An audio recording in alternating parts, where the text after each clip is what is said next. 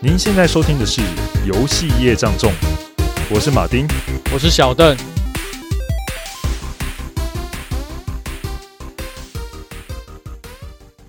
首先，我们要先感谢一下大家长久以来的支持啊！有一个好消息要跟大家说，就是我们已经挤进 Apple 那个游戏的前五名了，就是我们 Podcast 节目，欸、而且休闲类也挤进了，快挤进前一百名了。恭喜恭喜恭喜啊！恭喜恭喜我们自己嘛！对，恭喜我们自己。然后也希望呃有在听的听众呢，也能继续关注我们，听我们的节目。然后如果第一次听我们节目的朋友呢，也希望大家可以继续收听我们的单元。那相信我们未来可以呃有更好的节目可以跟大家分享。那首先呢，我们要先分享一个呃一个叫 Chocobo 的这个听众的回应。就是我们在上一集有聊到那个马里欧的时候啊，然后他回复了一个蛮有趣的内容，就是他说奥德赛是他第一款玩的箱庭类马里欧游戏。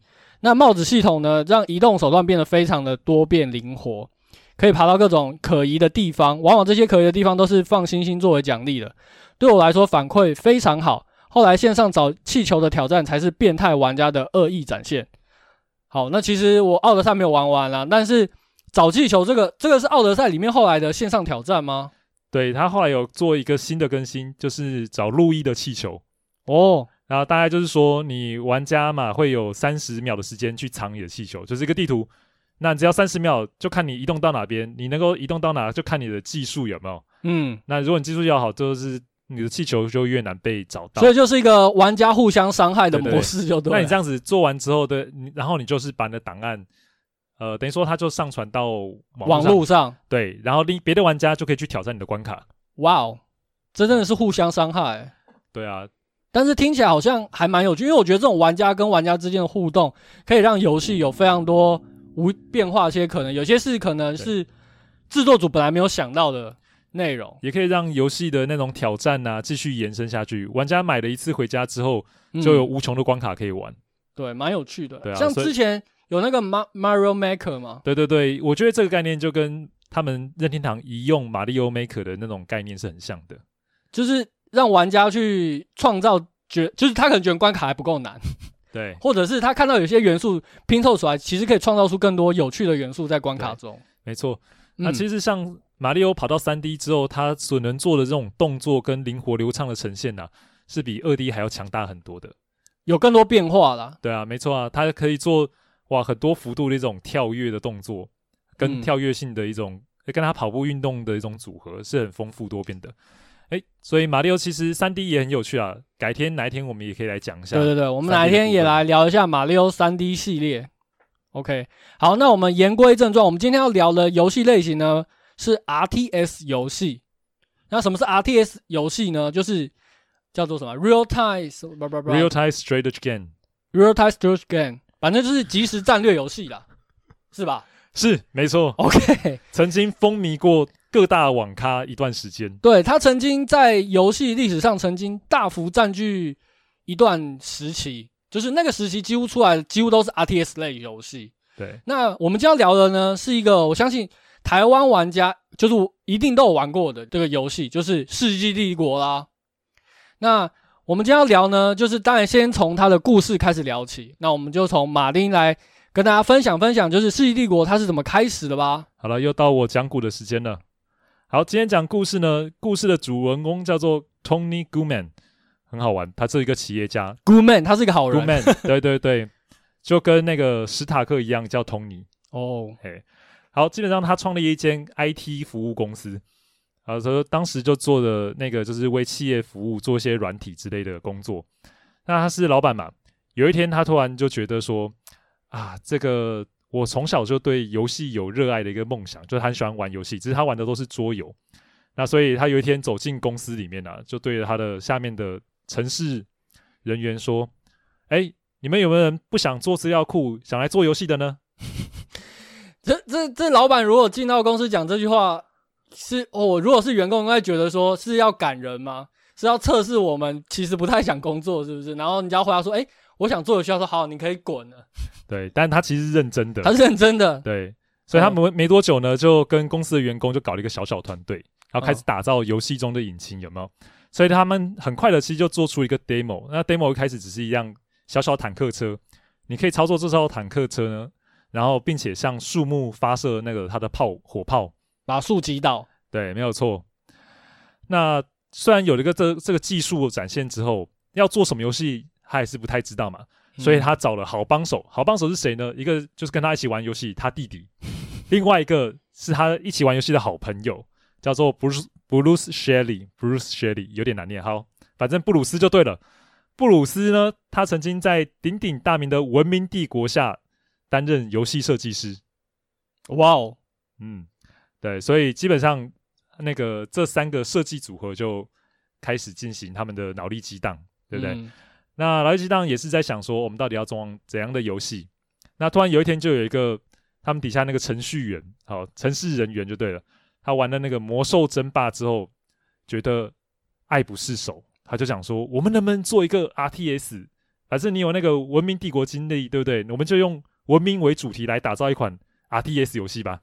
这真的是一个蛮不错的想法，因为毕竟那时候魔兽争霸算是一个很红的，应该说那时候是魔兽争霸跟就是《终极动员令》这两个算是 RTS 类顶的游戏了，对啊，两个不同的系列，一个就是现代战争嘛，然后一个就是古代魔法文明。像《魔兽争霸》里面，它就有非常多大量的半兽人啊、人类的那些斗争，然后也会用一些黑魔法跟召唤骷髅跟骑龙的元素。那时候有玩过一代，印象还蛮深刻的，就是它的故事，其实在当时虽然说我看不太懂英文，可是。玩他的单人战役，我就大概知道说他在讲什么故事，蛮有趣的。对，其实 RTS 游戏在当时算是蛮新颖的，所以一出来其实就抓住了很多当时电脑玩家的一个眼球。好，那当然就决定以 RTS 为发展主题之后呢，他们九个月哎做了其实很久吼，才诞生了他们的第一个 prototype。那这个 prototype 里面呢，就是有一个呃小小的穴居人，有没有？他可以从那个地图上走来走去。并且可以，呃，可以在地图上又看到一些树啊，一个城镇中心，并且围绕着一些帐篷。那这个穴居人，你可以操作它呢，去伐伐木啊，并且收集一些资源。这个呃，prototype 呢，命名为“人类的黎明”。好，OK，在继续他们制作的时候呢，他们其实就是分析着说，诶，RTS 游戏市面上 RTS 游戏有哪些的优缺点？那找出一些可以跟他们竞争的特色啊。那所以他们就想了，这个是一个历史主题之外呢。他们还有几点特性缺点，就是说，诶，我们每次玩的这个地图是要随机的，让玩家每次开都觉得是一场不同的挑战，不会说一开始就知道说对手就是在什么位置这样子。还有就是哪里有最有效率的资源对点位这样子。对，所以你每次的开场都是不同的。嗯，然后另外一个就是不要有作弊 AI。作弊 AI 是什么意思啊？其实就当时的 AI 哦，你虽然看着那个地图就是都是战争迷雾，对不对？那照理来说，跟你玩的对手，他应该看到也是战争迷雾，不知道你的位置，不知道你在干嘛，哦、对不对？但是对电脑而言，你在干嘛？其实哦，他就知道、啊，对，其实他都知道。所以他们那时候就会思考说，我们要做一个比较像人真人在跟你对打的 AI、哦、所以就是他真的也看不到你，对，知不知道你在干嘛？不知道你现在资源收集的进度如何？所以他也要侦查。对，对他还是要侦查才能看到你的位置。哦，嗯，那这样做起来的 AI 应该很有趣，只是应该也蛮。有挑战性的，对，其实加入这个特点，我觉得其实挺不错，因为当时的网络环境并不是说每个人都可以连线进行对战。对对对对，就算要连线，通常也是区域网络，没错，才能有比较稳定的连线。所以当你一个人玩的时候，你就可以一个好好练习，而且还是会觉得它是一个很有趣跟真人在竞争的感觉。哦，我好，我还以为作弊 AI 是它可能它的产的钱是你的十倍那一种。哎，对对对，有无限的资源也是。啊，可能 AI 还会无限生兵之类的，都算是吧。好，那另外一个《世纪帝国》有一个很大的特色，就是它有一个时代进程感，有没有？你就从黑暗时代啊，那种穴居人开始发展到后来有房子、有武器的文明。那当时 Rick 嘛，就是 Tony 的弟弟，他是担当时担任游戏的总监。他一开始设想的时候是要有七个文明的时代，呃，而且这个文明它有很庞大的科技树。那所以导致他们初期游戏做出来的时候呢，其实游玩一场时间高达了六七个小时。哇，那也太久了吧？现在听起来也超久。那时候可能玩家觉得还好，但是我觉得蛮久的。真的，对战起来肯定很久了。对，而且它是 RTS 游戏，所以它速度还这么快的状况下还那么久。哎呀，那他们为了说想要调整成适合网络对战节奏啊，他们就进行了大幅度的简化，将七个时期呢缩减为四个，同时呢去简化了科技树，让整体的对战保持在大约一小时左右的时间。那所以游戏逐渐要完成的时候呢，其实 Tony 呢就在想说，啊，我们这个游戏虽然我们好像有自己能力可以去发行了，但是我们没什么资金，那我们应该要找一个大公司来帮我们做发行，这样我们才有钱去做行销。如果没有行销，肯定就会卖不好。他还蛮有 sense 的，对啊，毕竟自己是老板嘛。哦，对对对，所以他就带着游戏呢，就跑去 GDC, 啊，因为运气很不错，他就遇上了微软的产品经理。那其实当时大家知道，微软在那个 Windows 作业系统嘛，其实已经是如日中天了。嗯，那他们在于游戏的软体这块，其实只有大概就是像模拟飞行这样的游戏，所以他们其实很缺游戏类的产品线。那刚好这个他们早上的时候呢，就有点像一拍即合，有没有？刚好我缺，哎，那你刚好有给我要的东西。对啊，两个一一拍即合。嗯。哎，所以就这样子哦，呃，他们两个就很快就开始进行了合作。那当时微软呢、啊，在那个游戏上市的时候，还帮他们举办了一个非常浮夸的宣传 party。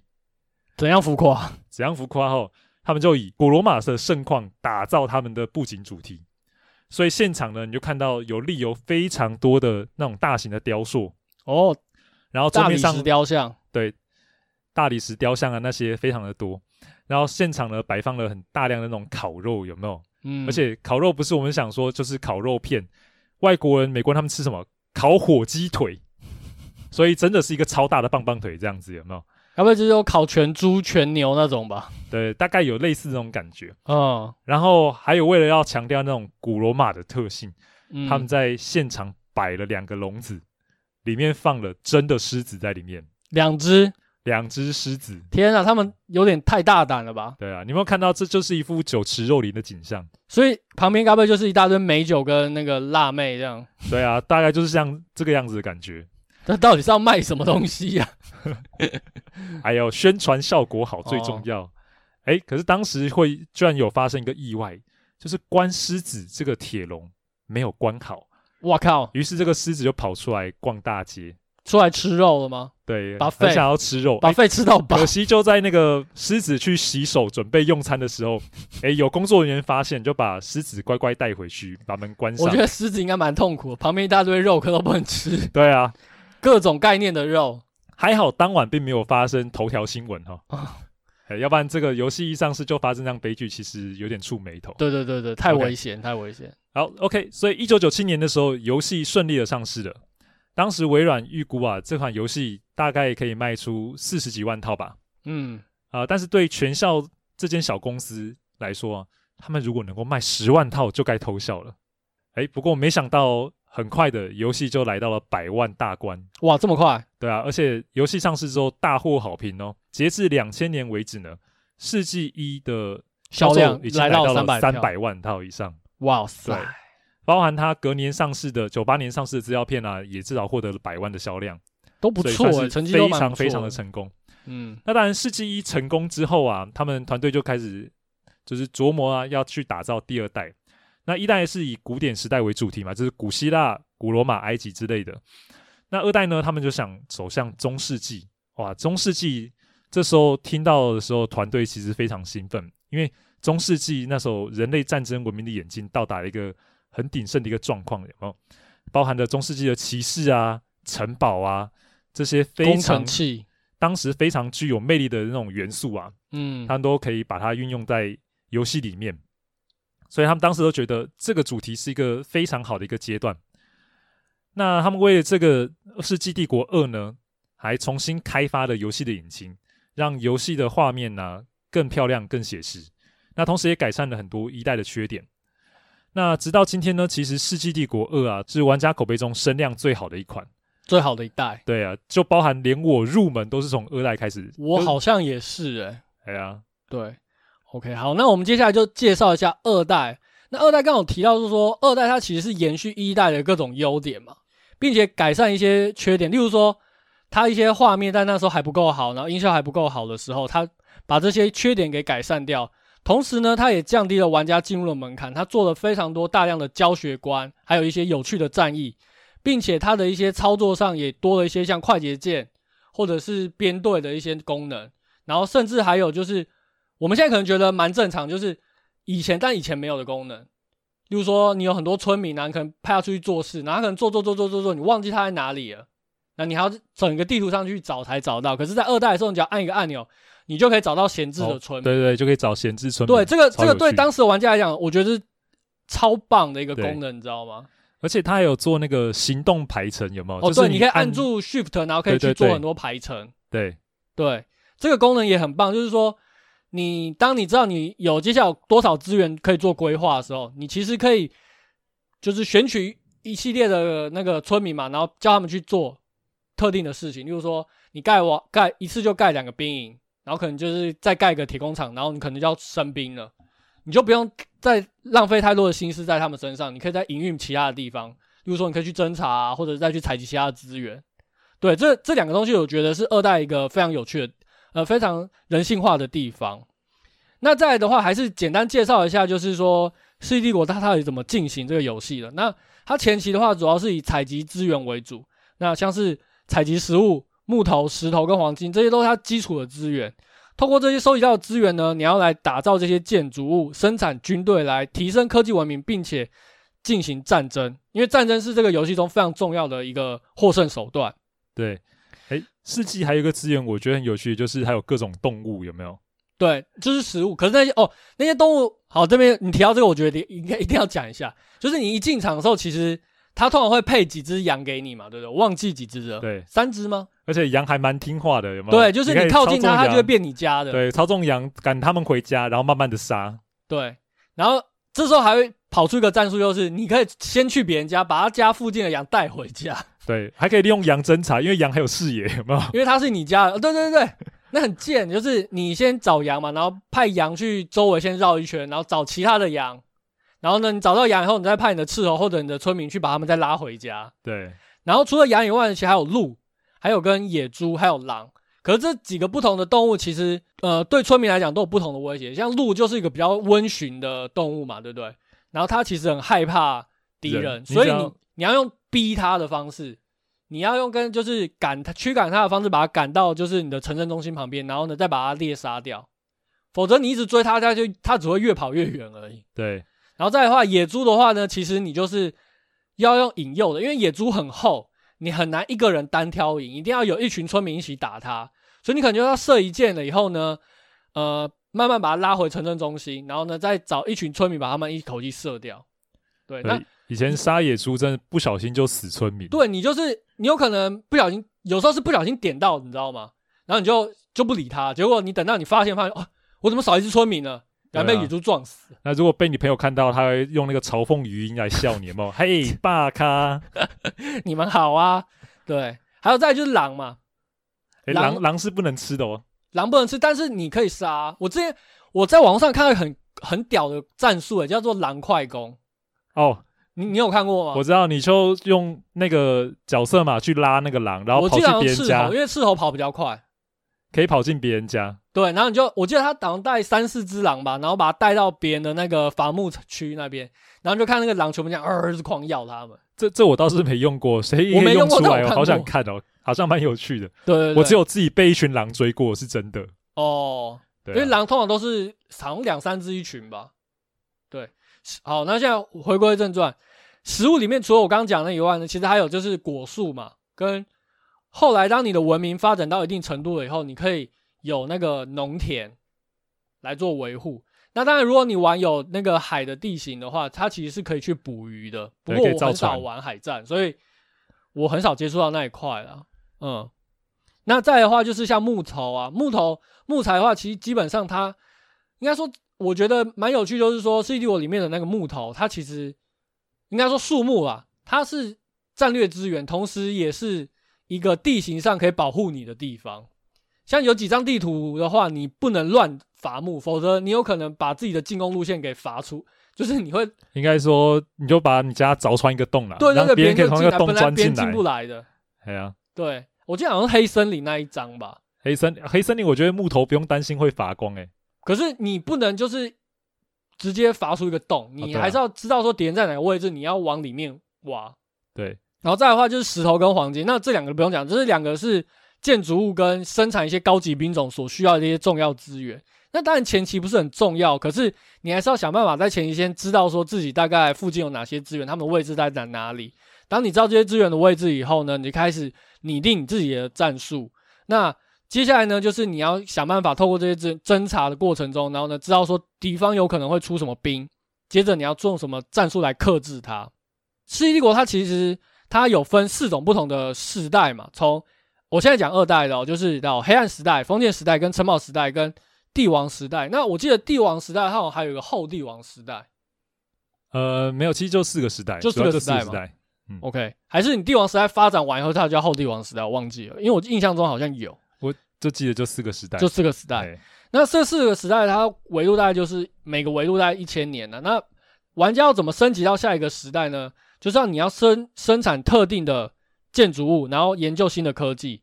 那些科技研研发到一些特定的科技以后，它就有点像那个科技树，它会触发以后，然后那个灯就会亮了，你就可以研发下一个时代了。OK，那你研发到下一个时代，其实它需要大量的资源投入。包含，例如说石头啊、黄金或木材或石头，你累积到足足够的量，你才可以升级下一个时代。然后升级到下一个时代呢，不只是说你会多一些科新的科技树，可能你本来的兵种可能也可以获得提升，造成你的等级那个血量啊更高，或者攻击力更高，都是有可能。或者甚至像很关键，例如说像你升级到城堡时代的时候，通常每个帝国都会有自己专属的兵种，在那个时代可以做生产。其实我觉得它。每一个时代的进步的时候，都会对战场带来巨巨大的一些改变。诶，比如说第三时期的城堡啊，诶，城堡造出来，诶，是一个超强的压制主力。你只要压一个城堡在一个高地上哦，完全没有任何的兵种可以近身，诶，是超强的一个防守机制。对，可是你到了帝王时代，我们该讲前一期那个难以撼动的城堡，哎，在那个。帝王时代出来的攻城武器面前，基本上就像纸糊的一样。因为帝王时代后来出来一种东西叫巨头，有没有？巨型投石车。巨型投石车，它可以在超远的距离就轰你轰击那个城堡。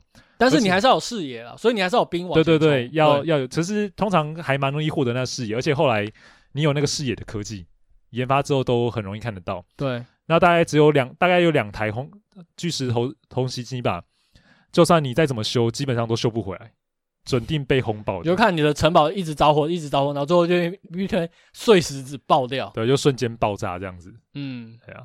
可是这，可是我记得以前有那种打城块，就直接到别人家盖一个城堡。有啊，压脸上的啊，对啊。因为那个，如果你在抢在那个时候，别人还没有办法防御你的城堡的时候，那是很强大的。你要说城堡在那个时代，你先谁先抢到城堡，你不只是防御能力提升，别人不敢来乱打你，甚至你有很强大的进攻。能力提升，例如说，你可以用城堡压在别人的那个前面，对啊，压在资源点上面。对对对，然后你就生兵，然后生兵，哎，它城堡的功能超多的，你还可以把兵派驻到城堡里面，对，包含可以生产特殊兵种也是。我们刚才其实讲那种升级的效果啊，不只说是在功能上，其实在所有整体的视觉上啊，也世纪帝国都做了蛮用心的演出跟变化。每个时期的提升，其实它都有大幅度的改变，让你知道说每个时期它其实是有大幅度的是有变化的。对，像一开始你的士兵或是你的弓箭手啊，他穿的是布衣的，有没有？嗯。但是他升级之后就开始改穿盔甲。对。呃，然后你的房子啊，原本就是一开始时期是帐篷，哎，真的是帐篷，然后后来变成木造的，哇！你进化的时候你不觉得哇，变很漂亮体验都觉得很舒服吗？对啊，它的那个细节都做得很棒，让你觉得说。天啊，这个木头，这不这个房子很舍不得让它被毁掉啊！对啊，尤其是房舍的地方。是啊，嗯，世纪帝国它其实有非常多的胜利目标啦。那这也是他们一开始在做一代的时候就想要做的东西。那像是除了一般的死斗以外呢，你还有丰富的，就是像随像一开始有随机地图、死斗模式跟弑君模式这三种不同的类型。那随地图的话，它基本上就是我们比较常玩的游戏模式，就是。一开始大家就是有固定的村民、固定的城镇中心跟一个斥候，然后你可以进行侦查，你可以选择你要军事获胜，还是建造奇观，还是就是你们要比一个特定的分数，比到以后就游戏就结束这样子。那死死斗的部分的话，我没有玩过，但是手模式的话，它一开始就会给你非常多的资源，就是只要去战争就对了，你就是感觉升兵升级打架。对，那第三个的话，我有玩过，但是没有玩的很多，就是弑君模式。弑君模式有点像是玩西洋棋的概念，就是你一开始就有一个国王，然后你要到处去藏他。如果说国王被砍掉了，不管你你的建筑物还有多少雄伟的城堡，还有多少百万的那个骑士，对不对？你的国王被干掉，你游戏就输了。而且国王他真的什么能力都没有，他就是就负责逃跑用。而且那国王他的那个造型还很鸡耶，就是一个肥宅的感觉。对啊，一个肥宅肚子肥肥，他好像手还摸在自己的肚子那边走来走去，而且他走的就是很慢。对对，哎、欸，这个是《世纪帝国二》提供的游戏模式。不过《世纪帝国》有一个很大的特色，它不像其他 RTS，就是单纯就是把敌人给歼灭为目标。就它还有就是说，打造那种奇观也可以成为胜利的一个方法。对虽然很少人在实战中这样用是，是是真的。基本上那都是武力压制了啦。对，就是你已经没办法动它，它就是它的防守已经很强了，然后你也打不进去了。哎、欸，不过当我还在新手时期的时候。哎，当当那个模拟城市在营造的话，其实还蛮不错的，蛮有趣的，是不是？对对对，你就因为别人打不赢嘛，你就造只好造很厚重的城墙，有没有？然后把你自己的奇观给围起来，然后在里面慢慢造，就是偷造世界奇观，别人只要没有发现就赢了。对，而且反正、哦、不仅，不能偷照。我记得只要有人照世界奇观，就会跟大家说谁来。会跟大家会跟大家讲没有错啦。对对对对，不过。反正他都提供世界奇观，你也照来欣赏欣赏呀。反正在家里那时候年纪小，不能出国，还跟大家炫耀说我已经看过金字塔了，不，不好意思，世纪二没有金字塔，世纪一才有吧？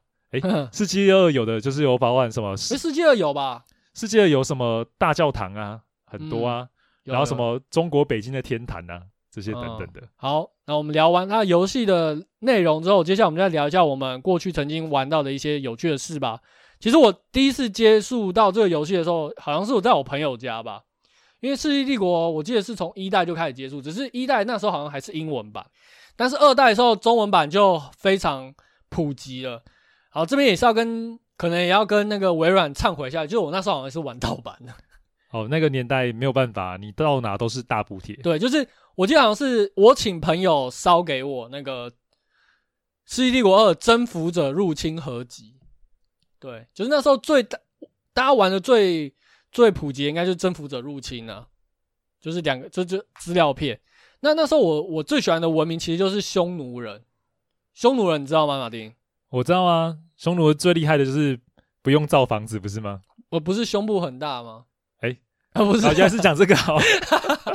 好，我看，不是来看，很凶，很凶。对，好了，匈奴人其实就是一个古老的那个强大的游牧民民族嘛，一个游牧帝国。而且它其实对欧洲跟亚洲其实都造成大大小小的威胁啊！啊，对，为什么中国要盖长城呢？就是因为北方强大的匈奴帝国。对，可见这民族在古代非常强大。那刚刚马丁还没被我扳弯之前，他有讲说，就是其实匈奴人他有一个很强的特性啊。那我也觉得，我也听很多人讲，就是说，如果你你要第一次玩世纪帝国，对不对？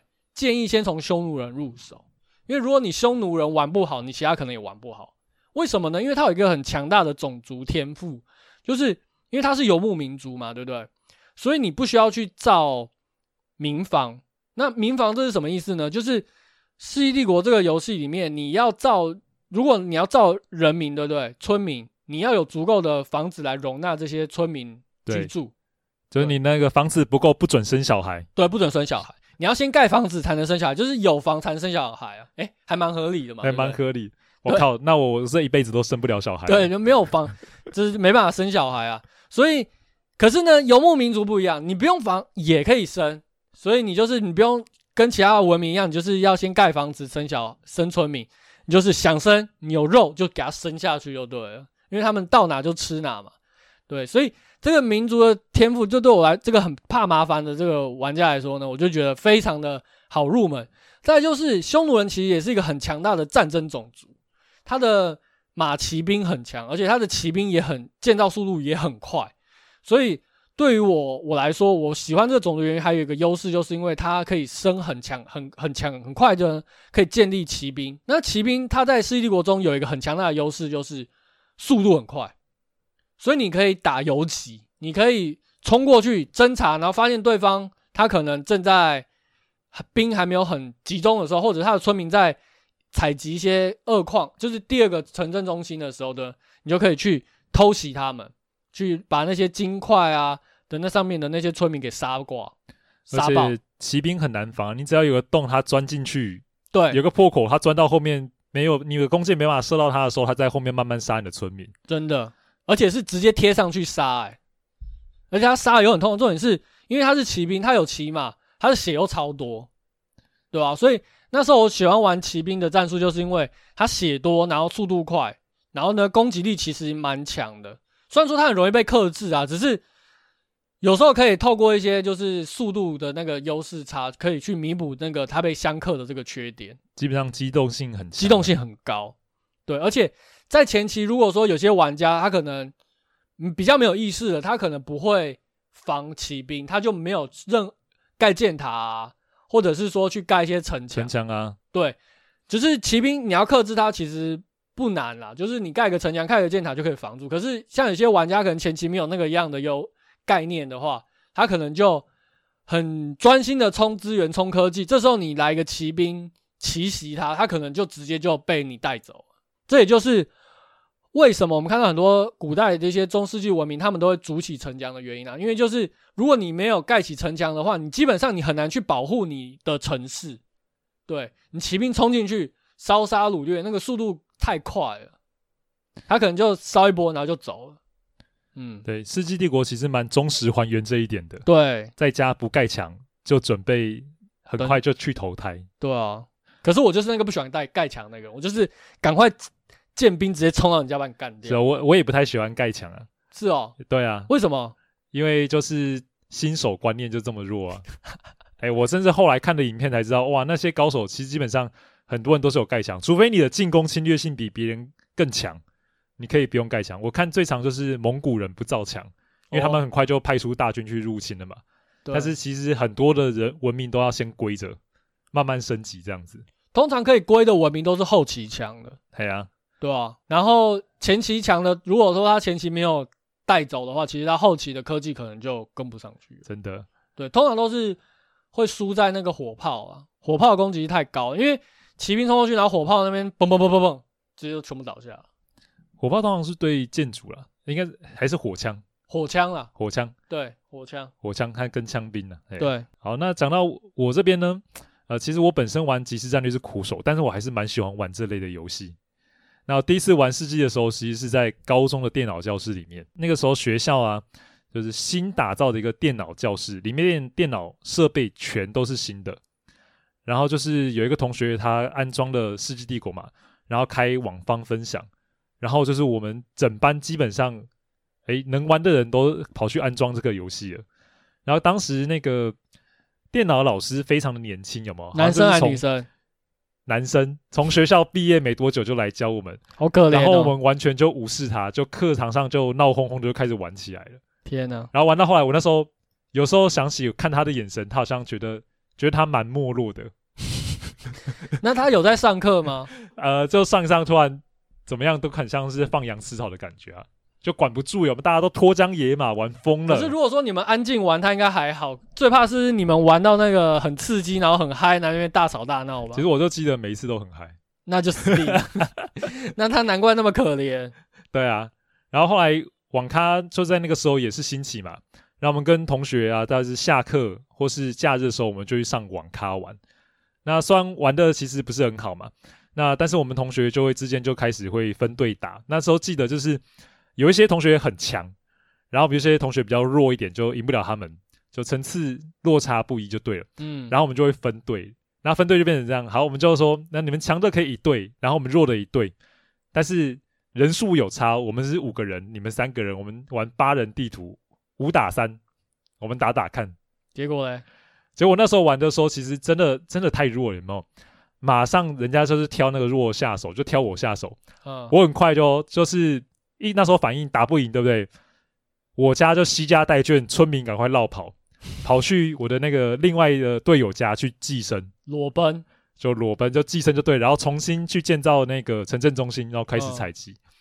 嗯，我记得那一场打的真是异常惨烈，就是打打，其实我们有一个另外一个同学是弱的那一边的，他很快其实就缴械投降了嘛，那就形成四比三。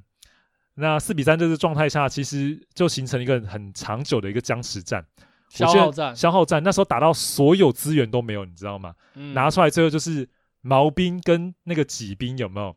两种兵种最常见在场上互斗互殴，因为两就乐色兵大战。对，还有还有那就是轻骑兵，因为轻骑兵只要肉就可以了。哦，就肉马嘛。啊，对对，然后斥候啊，斥候，对斥候，斥候升级就是轻骑轻骑兵，轻骑兵，对，嗯。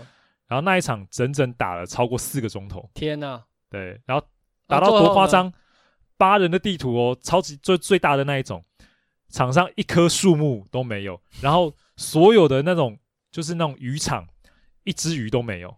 天呐！你们地方什么资源都没有，这个是生态浩劫啊！对，这是生态浩劫，这是告诉我们，就是人类的文明就是建立在毁灭地球的这个基础之上。对。然后其实里面还有一种单位叫僧侣，有没有？嗯，僧侣就没事就会招降别人呐、啊，然后呜噜噜的唱一首那个他的咒语就对了。然后当时僧侣还有一个很重要的功能就是收集遗迹，遗迹不是会产黄金吗？他在到处会有那个遗迹，你就去搬遗迹。对对对对，然后我一样啊，这是我们一个很强的一个同学，他那时候跟我玩有一场，他就是居然收集到五座遗迹。你知道收集到五座遗迹跟造世界奇观造完的原理是一样，就开始进行倒数，就是你要守住那五个遗迹，对，守住那五个遗迹，超过几对。几分钟是不是？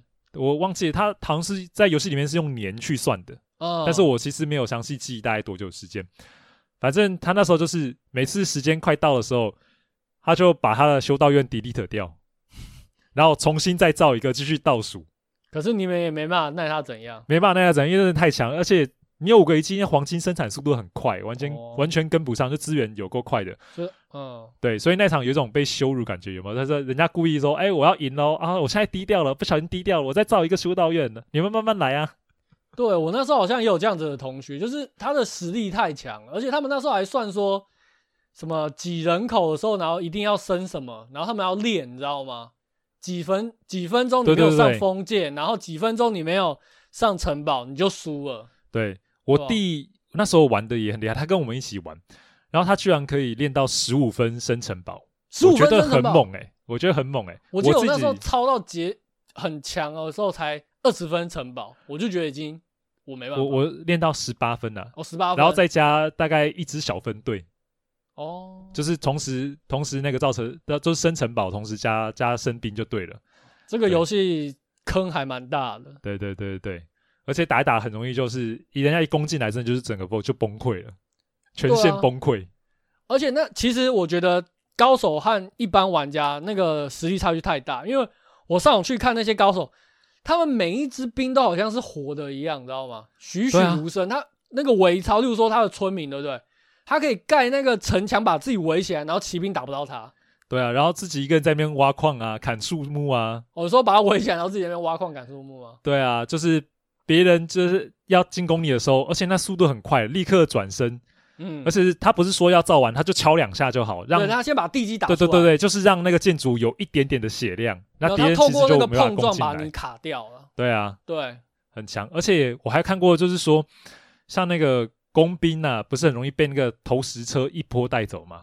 为什么不会吧？有啊，投石车砸下去是一个范围的哦。然后你工兵只要被砸到，哇，整个就是那个，整个就是直接死亡，对不对？可是那个好像可以躲、欸，对。然后像有的人，他那个有看到之后，他做微操很好，立刻就分队，哦、就那个阵型就这样，就是展开，对，立刻分开，就这样扑就扑空，然后就他就打在中间，对不对？对，你就想说，哇，他们把这种游戏当成动作游戏一样在玩。这也是我后来为什么。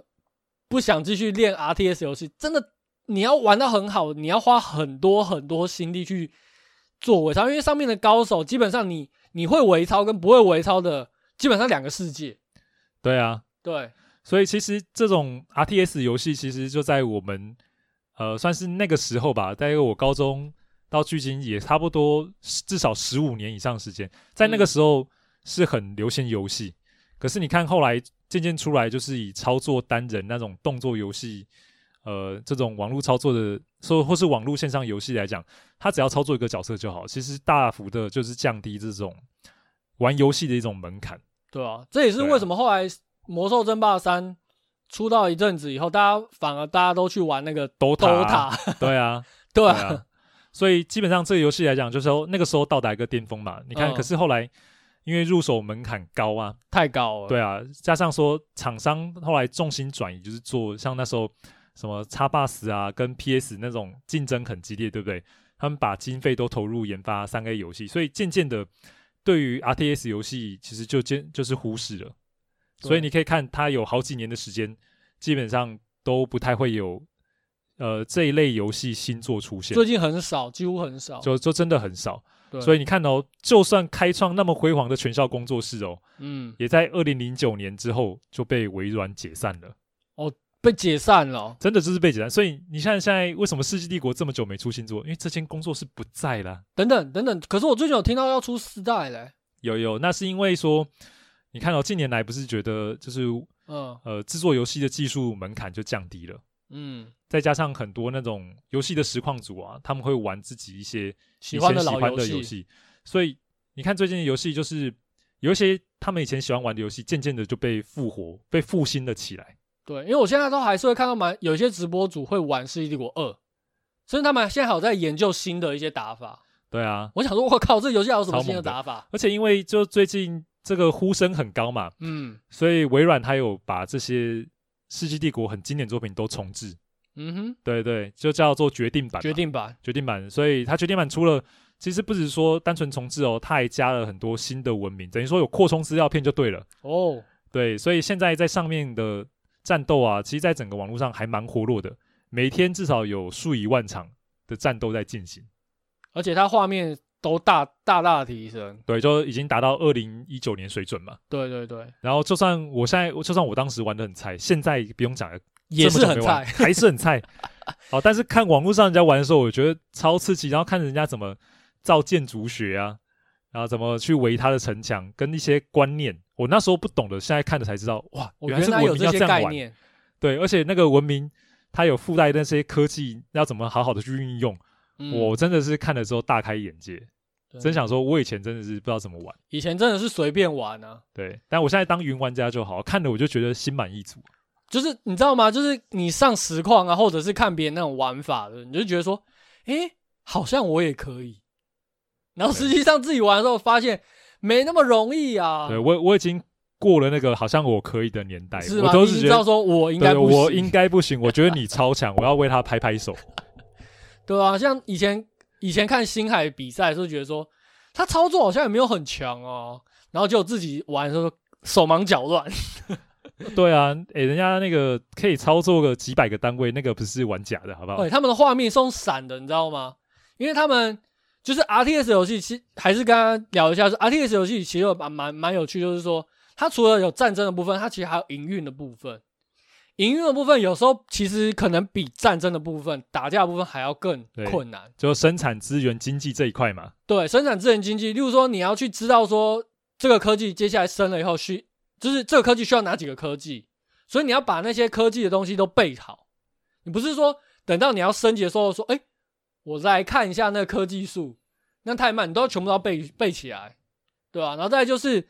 你的时间流程，它哪些东西需要多少资源，你就是到了基本上就立刻盖了，你不能就是等到确定以后才去盖，而是他可能你的村民接下来可能采集到那个资源之前，你就要派一个村民去做那件事情了。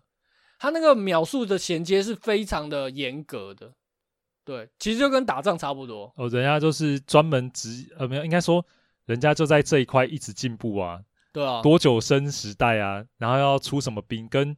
别人出什么兵的时候，你要转什么兵来反制，这都很重要。那这叫意识流，有没有？对啊，意识就是你不打任何的战术，就是你透过侦查来确定你要打什么，然后见招拆招。对，人家那个观念转换速度有够快，高手都是这样子打的，真的。嗯，像我像我们家还要背一些什么什么肉马快攻啊，是然后还要去背说几批的时候要升多少兵啊，但是然后。过去冲过去以后，然后没有赢了以后就好，GG 投降。而且他们那个训练到很强的人，他们的心理素质也很高。像以前我被打进来，那个村民被杀了一半的时候，我一定心态崩溃。可是他们居然不会、欸，居然还可以按照自己的步骤，然后慢慢的去反败为胜。这可能要练习，就是你要知道解法。对对吧、啊？你要知道说，OK，他现在打，对不对？虽然说我有村民被杀掉，但是他们的概念就是说，好，我死掉一只村民，可是搞不好我换掉你一支兵，可是资源转换来战损的比来看，搞不好其实你比我花的还多。对，有可能。我撑下这波以后，我把你的兵守下来之后，我的经济赢过你了，我再升兵，我再打回去，你的防御能力、产兵的能力比我低，搞不好我就赢过了。对对啊，所以他们其实会，他们算有时候不是算说我死了多少人，而是他们去看说我死了这些人以后，我的经济有没有牺牲掉多少？搞不好我没有很多，实际上损失的没有到你想象中那么多。那刚刚马丁有提到就是决定版嘛，我我昨天才刚加进那个我的那个 wish list 啊，之后如果有特价，应该会买回来回味，因为最近要做这个单元的时候，看了蛮多网络上那个大。高手大师的影片，真的已经有点跃跃欲试这些战术了。然后也因为我周边周围有些朋友也蛮喜欢玩，也许之后可以跟马马丁连线打一下电脑。呃，也许可以。也许我我我现在也可能回不去哦，我可以看，但是你叫我回去，我可能没差，就两个菜皮吧，被电脑虐一虐啊。我当模拟城市在玩就好了。还是我们两个，我们两个打一个电脑就好了。哦，也可以，哎，这样子听好像还蛮不错的。对，我们就是回去那个什么怀旧怀旧这样子，就是看一下新的世界变得怎么样。对，那因为现在的话，可能也没有办法像以前一样，就是花很多时间去研究打法，然后去练习了啦。但是我觉得享受游戏还是蛮重要的。但我觉得，也许未来 RTS 这个游戏透过某种呈现吧，不知道，可能四代，也许。世纪国四代会有一个新的突破之类的，更多的新玩家重新进入到这个游戏类型的世界的话，或许它可以带带到一个新的高峰了。OK，好，那我们今天的节目就今天先到这边喽。那如果大家对我们节目有什么任何的想法，也欢迎到我们的游戏业障重的粉丝团跟我们讨论讨论。那还没订阅我们节目的朋友，也欢迎订阅我们的节目，给我们五星评价支持。我们下次再见喽，拜拜，拜拜。